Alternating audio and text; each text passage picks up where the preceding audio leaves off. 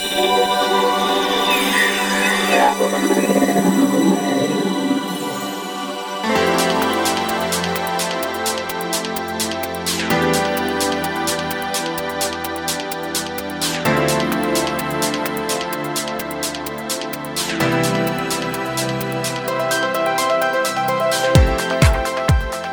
んにちは、ゆきです。菊間が第452回の時間がやってまいりました。早川さん、今月もよろしくお願いします。お願いします。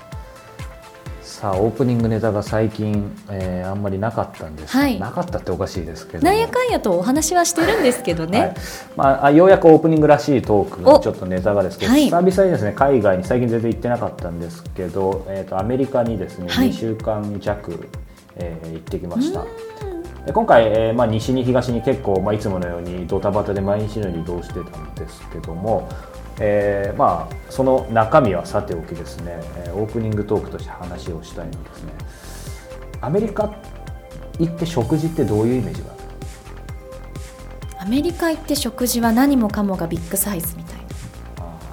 脂っこいとか？まあ、アメリカの人は怒られるかもしれないですけど、まあ、それはかなりいつ行っても僕も4回目ぐらいで20年ぐらい前から行ってますけど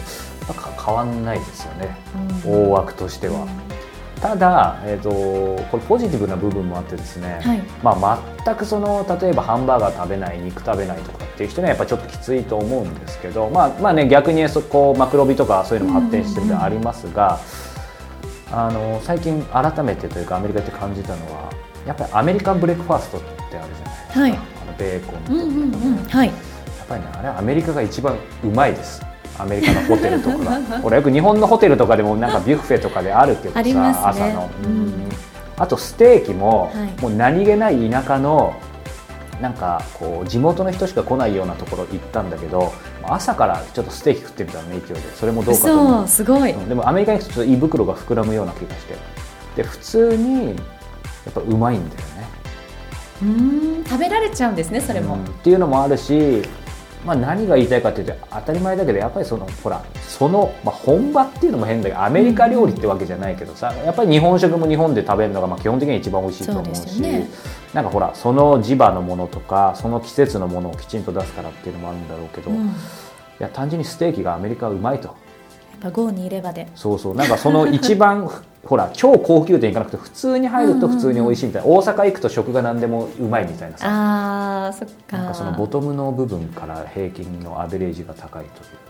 なるほど。まあ、そんなことを言いながらもですね、はい。後半戦は少しもうアメリカの食事にそう言いながら疲れてですね矛盾してるんですけど、はい。あの最後の方はですねあのラスベガスにもちょっと行く機会があったんですけど、まあ、ラスベガスもギャンブル全くしないんで、まあ、ちょっと仕事だったんですけど、はい。最後の方あの食事も含めて死にそうになってですねあの一緒に行ってたスタッフとですねこうほらああいう中心地から外れると普通に住んでるローカルな人がいっぱいいるわけよ、はい。そっちの方に思い切って行ったらなんか普通にあのメキシカンな人が開いてるタコスのお店があって でめちゃくちゃ安くてうまくて、まあ、毎朝あのタコスを食べてました。なのでこれ、はい、オープニングオチがおかしいですねアメリカに行けば、えー、とメキシコのタコスがうまかったということです。すいませんでした。とんでもありません。そんな早川さんなんだか真っ黒になってますけれどもね。そ。れみんなに言われるんだけど焼けたのかな？アメリカで焼けたんじゃないんですか？はいそう思いたいです。それでは本編も皆様ぜひお付き合いください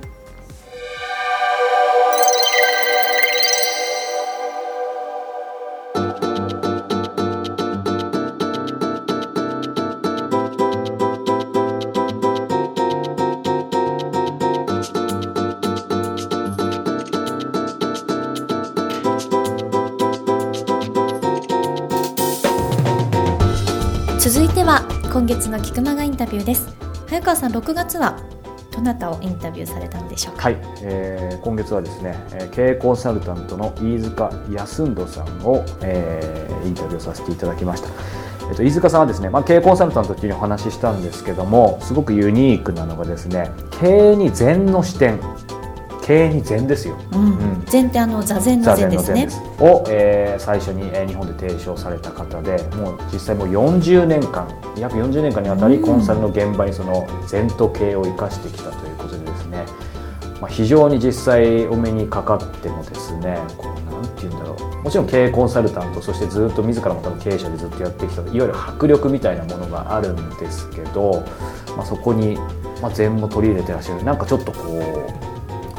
お坊さんとは違うんですけどやっぱり独特のこうオーラを持った方ですね、はい、でやっぱりまあねあの詳しくは本編に譲りますがまあ、毎度なんですけどもそういったこう今の前途経営っていうとこう、まあ、いい意味だけどほらなんか身が引き締まるようなさそうですね。感じなんですが実際の飯塚さんはですねとてもこう、まあ、ある意味ねお茶目な一面なんかも実はゆきさんもよく知っているんですがなぜゆきさんが知ってるかというのはまたそれは来週あたりねお話ししようと思います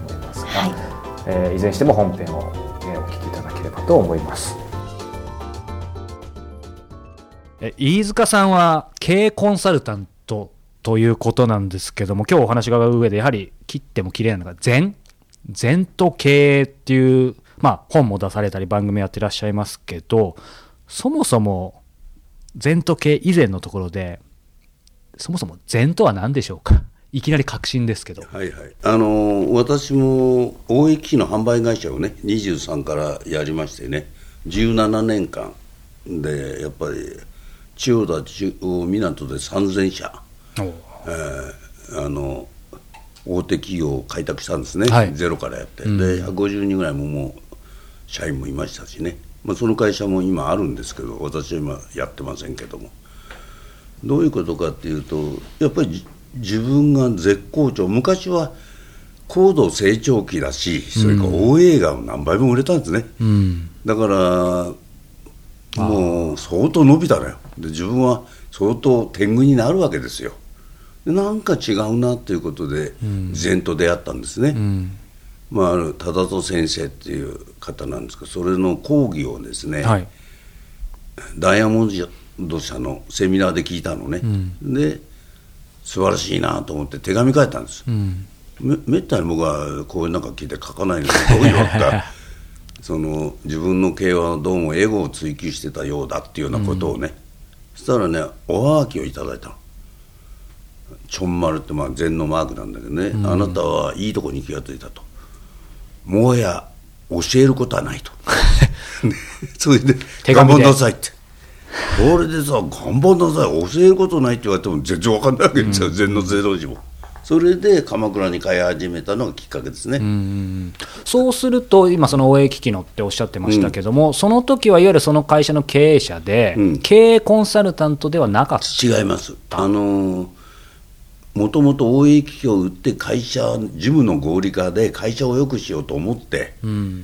やったんだけど、機械を売っても会社良くならないなってあるとかね、うん、気が付いたのと、うん、それからはやっぱり工場でオートメーションで作るものを僕が売る必要ないねと、うん、もうちょっと自分の知恵を売ろうっていうことで、はい。まあ、いろんな経営の相談もされてましたからね。いろんな会社から、まあ、そんなアドバイスもしてたんで。経営コンサルタントを専業にしたんです、うん。うん、2年ぐらいは2つの会社やってたんですけど、はい、まあ、販売会社っていうのはまあ私じゃなくてもできる可能性があるんですね、うん、でもコンサルタント会社っていうのはやっぱりなかなか余人じゃできない、そういうことで自分が入って結構苦労しましたよ。その物を売るのにはやったけど知恵を売るとか、見えないものを売るっていうのは大体営業の7倍ぐらいエネルギーいりますね。その7倍っていうのはなどういう基準なんですか、まあ、例えば私は日本一大駅機売ってますよ123億ワンショットで売ったりね輻射機1200300台とかある会社に。それも努力するけどこの見見えないものを売るっていうものはねね、形のないもんだから、だからやっぱり例えば、えー、右ですよっつっても「はい分かりました」と右行かないですよね。だから右行くのは左じゃありませんよとか後ろじゃありませんよとか前じゃないですよ右ですよとかこう理解と納得の差なんだよ、うん、納得しないと人間って動かないんだよ。機械じゃないですか、ね、そう。そうすると understand で agree していかないとダメなんだ、うん、だからやっぱ行動変化をしない限り経営は良くなりませんからね、うんうんうん、だからよく私がご指導させてもらってるんですけども知ってますっていうのそれやめてくれと。知ってます知ってますは意味ないんだ。やってますじゃないか、うん。うん、行動を伴わないことは現代社会っていうの多いですよ、うん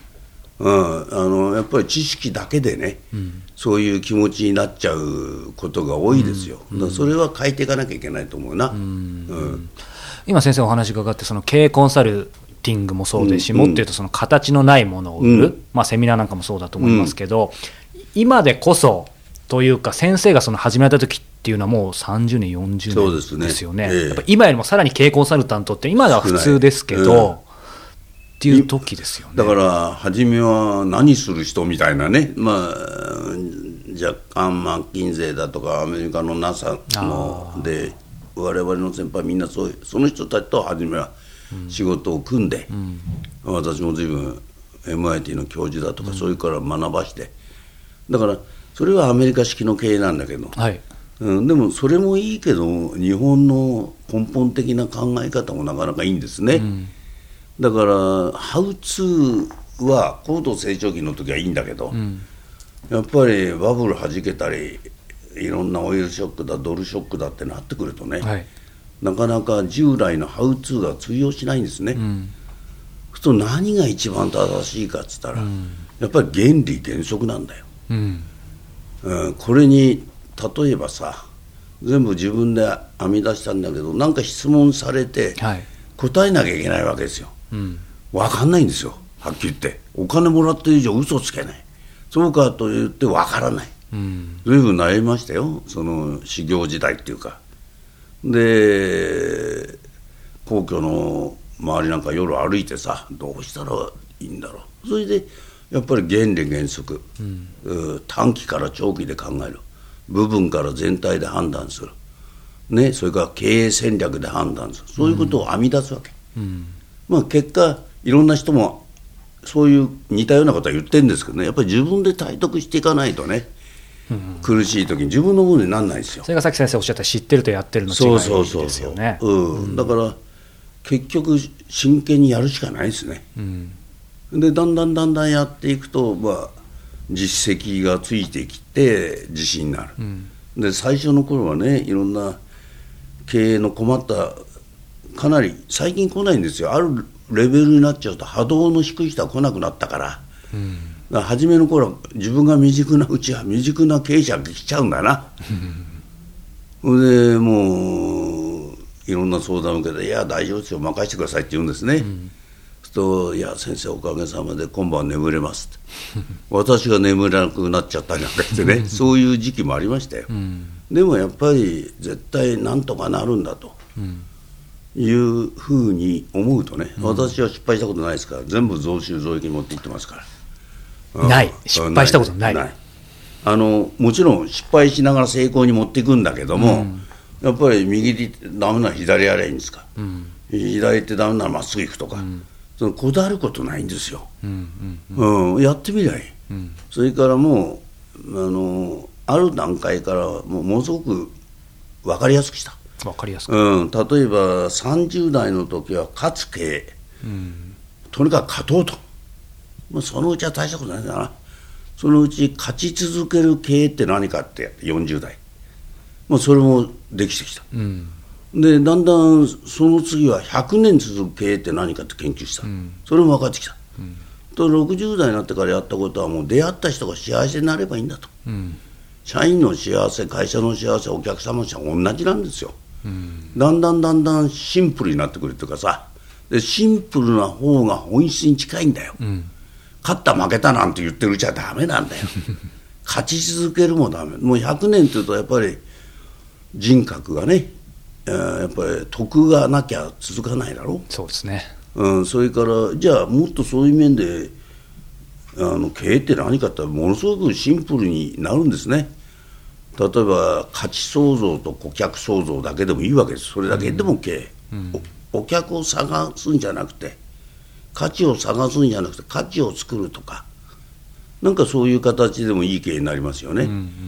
それからいろんな切り口ありますよ。例えば経営とはブランド力と人材育成だと。ブランドと人材育成は会社は良くなりますよね、じゃあブランドって何かと、うんやっぱり技術なり磨き抜かれたものですよね、信用とか安心だとか、はい。そういうふうになっていくということだから、今私の指導はものすごくシンプル、でどこが難しいかと手の内を明かすとね今まで3年なら3年やりますよってわざ月1回ですから。3時間なら3時間役員指導するわけ。何が困るかって全然私は困らないんだけど前の概念を抜くことが2年かかるんだよ。ねみんな経営長ければ長いほど。だから新しいほど僕はやりやすい、うん、わけわかんない。作ったばっかりの会社の方がないんだから。ね30年40年50年やって世の中変わるんだよ、うん、で全部結局成功したりなんかした会社の方が難しい、うん、だってとかでもとか先生は業界知らないからでもじゃあ何やってるかだったら原理原則を教えていくわけですよ、人材育成って長期の課題ですよとか、うん、経営計画は節作りですよとかいろんなことを勉強会やって2年ぐらい経つと少し目覚めてくる、でその時一発ガーンと言うんですね、あんたら知っててやってるからダメなんですよと。新しい概念入れなさいと、もう2年ぐらいやってるとだいぶ基本ができてくるから、じゃあ先生やってみますよってなってガラッとか。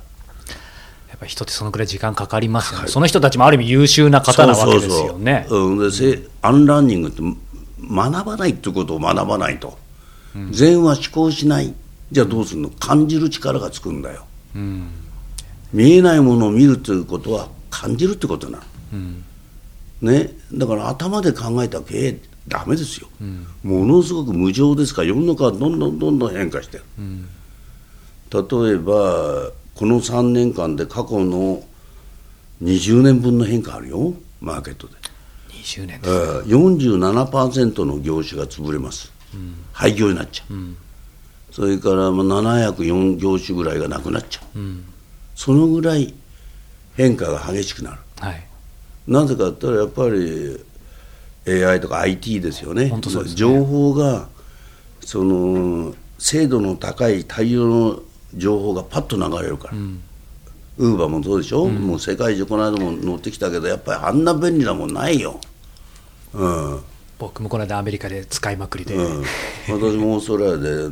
何十回か乗ったけどね、はい、いつもあなた昼間何やってんの？なんて聞くと5時までテニスのコーチやって5時からタクシーですとかさ。いいですよね、うん、インド系なんかもコンピューターの仕事やって、うん、土日は家族のためにタクシーやってます。自分の車でな。で点数つけるから変なこともできない、うん、キャッシュも使わないし、まあ、どんどんどんどん。だから、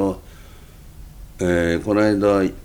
10日ほど合衆って5ドル換えたことないんだよ。全部キャッシュレスだろ？ああそうですね。もう先にね。うん。もうだかもう向こうの現金いらないんだよ。確かに。小銭もいらない。全部カード、うん。うん、アメリカなんか10ドル以上全部カードでやって。る、うん、で日本でも、まあ、 Suica とかいろんなカード持ってるからほとんど現金、まあ、持ってはるけど使わないですよね、うん。えーまあ、お車代とかそういうカードじゃ払えないそうそういうチップだとかそういうのだけだろ？だからどんどん時代が変わる、うん、先生おっしゃってるまさにそういう時代で、うん、まあ、今 AI で業種がなあのいろいろなくなるっていう話もありますけど、うん、その中でまあ先生が考える、そういう時代でも今後残りうる、まあ、人、まあ、教師一人人なのかなと個人的には思うんですけどその辺って伺うとしたらどんな感じですか？例えば、まあ、セブンでもスーパーでもレジ係がもういらないよな。オートレジになるそうすると今まで7人いて1万2000円あればね7万4000人ぐらいがいなくなっちゃう、はい、それから電車もごとになれば運転手さんいらなくなっちゃう。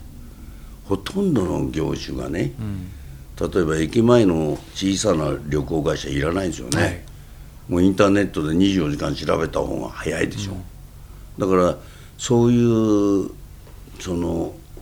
道具が変わるってことは意識を変えていかないと、うん、まあ白田く言ってはどうすりゃいいのって人間が人間らしくすることだよ、うん、人間しかできないことをなるべくやることだな、うん、だからやっぱり一番これから人間力だと思う。外見力および中身をつけていかないと、うん、その他大勢だとはっきり言って全部本当そうですね、うん、コンピューターの方が早いですから、やっぱりそのパーソナルアイデンティティみたいなのをしっかり持った人間じゃなきゃ生きていけないんじゃないの、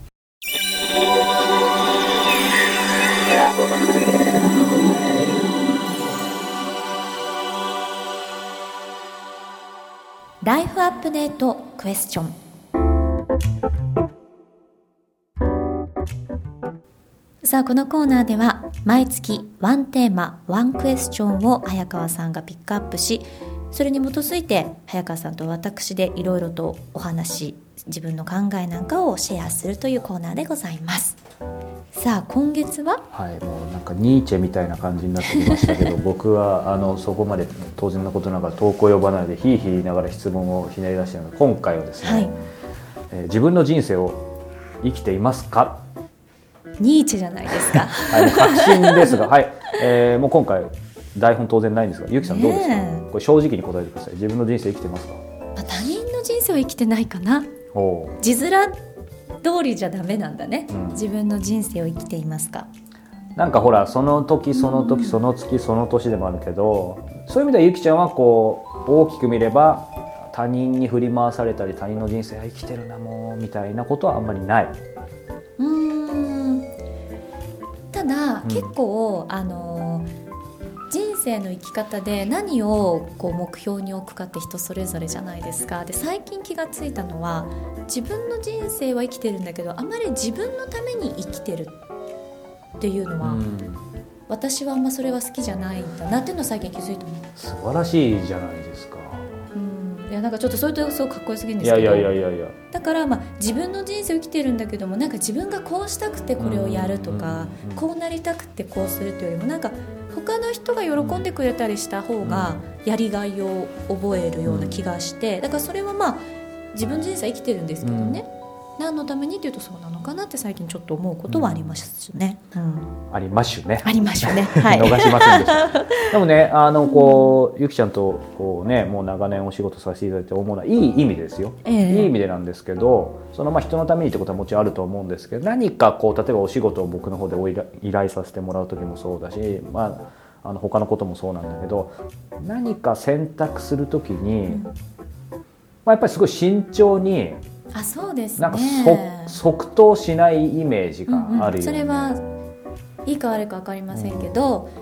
あの即行動型よりも一歩考えてからみたいなのが多いそうだよかもしれない。ねでちゃんと相手が誰であって僕のイメージですよ、えーそこでノーだったらノーっていうか何かに、うんまあ、屈するって言い方も変だけどなんかこういい加減に受けちゃいけないなっていうので一回やっぱ考える期間ってねいつもいただいちゃってますかね。それは何でだろう？もともとそういう感じなの？それからやっぱり、まあ、具体例はなくてもいいんだけど何かやっぱりきっかけがあって変わった。とつまりどんどんどんどんイエスイエス言っちゃって何か苦しんだことがあ多分ねるとか。これはもう本当性格で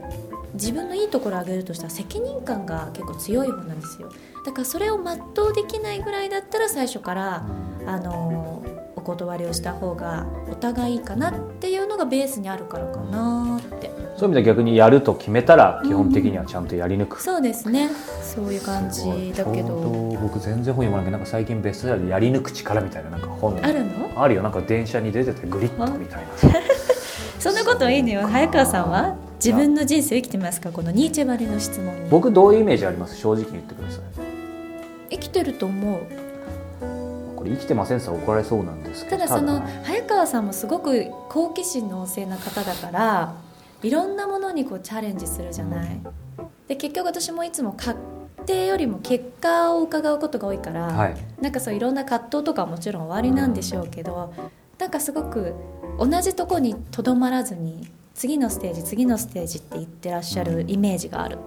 すごくねさすが言葉選んでよく言っていただくと、うん。まあよく言っていただくとそうなんですけど、うんまあ、やっぱりゆきちゃんとそういう意味では、ね、対局というか僕はやっぱり行動行動行動。でもその方がいいんですよ。いやそんなことはないと思いますけどどっちもいい面とねそうでない面あると思いますけどだから僕は逆に、まあ、今回この質問選んだのもそうですけど、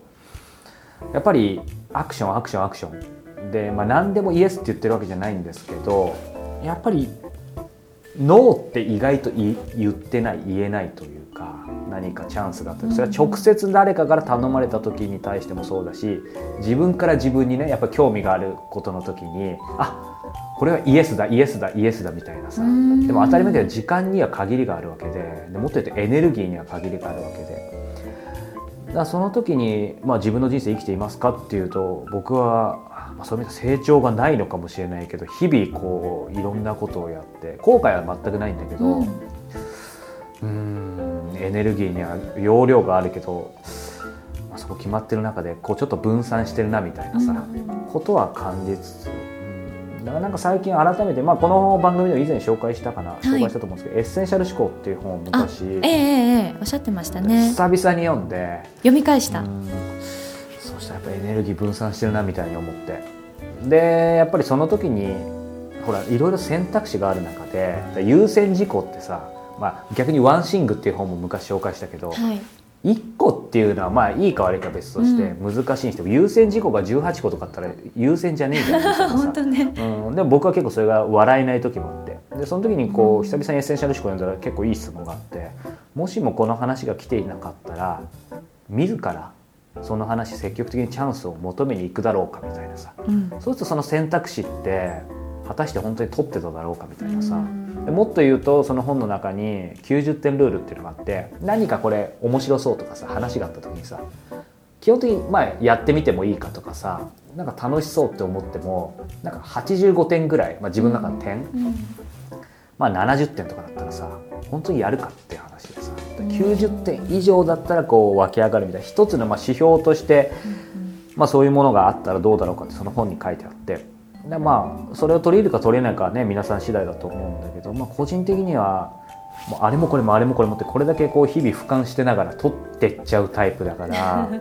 うーんっていうのをまあちょっと考えさせられつつそういう意味ではあれなのかなゆきちゃんその90点ルールっていう言葉が好きかわかんないけど、うん。なんかゆきちゃんでもそういう感じなのかな？まあ何点取れてるかわかんないですけどなるべくはねと思うんですけどそれってでもね結構自分を苦しめることも多いんですよ。というのは、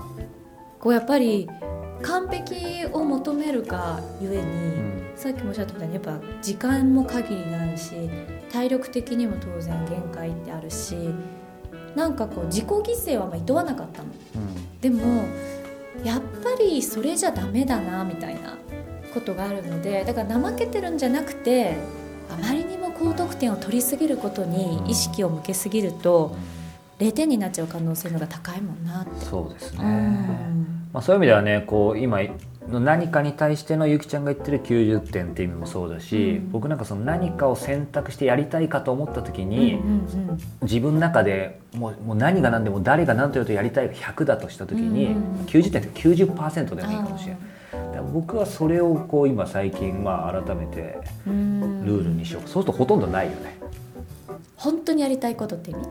まあ、やりたいというかそうそれは人のためではもちろんいいんだけど、うん。うんうんこう何か選択肢が来た時にすごい魅力的な話って、まあ、あるじゃんやっぱり仕事で、まあねはいはい。その時普通だったら受けるけど、うん。これ自分の中で90%何をもって90%そうそうかまあそうなんだけどもあるもんね。ただまあそれが90%い確実に以上いってるって言えなかったらまあやらない方がいいかな。まあ、またこうドラスティックなねあれなんだけど。でゆきちゃんみたいなねあの方はあんまりそこまでやんなくても多分大丈夫だと思いますけどまあ僕のようにすぐ行動してしまうすぐあれもこれもって言ってあのビュッフェ行くと全部取っちゃうみたいなね。選択のね基準としてっていうことか。そうあか。これだけこういうふうに、まあ、まあだからこういろいろ毎週そういうふうに俯瞰したりしてるんだけど、うんうん。まあ日々反省ですね。いやいいじゃないですか。前進しているという証拠ねなんじゃ魅力的なないですか、話をねこう諦めたりとか、まあ、時には人間関係壊すこともありますけども。まあでもね、はい、僕はゆきさんのようにはなれませんが。いやいや何をしますか、はい。でもね皆さんも自分の人生を生きていますか、なかなか考えることないと思いますので、相変わらず今週もハードでしたが、はい。ぜひ考えてみてください、はい。さあこのままエンディングということで僕がこのまま珍しく入ってみましたが、今はい。ライフアップデートクエスチョンの話もありましたので、うんうん。えー先週からお伝えしているように、えーライフアップデートラウンジの方もですね今回のライフアップデートクエスチョンのような、えー人生をアップデートするような、えー考えさせるようなインスピレーションを沸かせるような質問を、えー僕がですねこのワークショップの中で、えー皆さんに、えー投げかけていくそんなはい。ワークショップをですね、久々に6月23日金曜日夜横浜のみなとみらいで行いたいと思いますので、えー興味がある方はえー傭兵早川 .com のイベントタブの方から、えーチェックしてみてください。さあそしてこの番組では皆様からの質問を募集しております。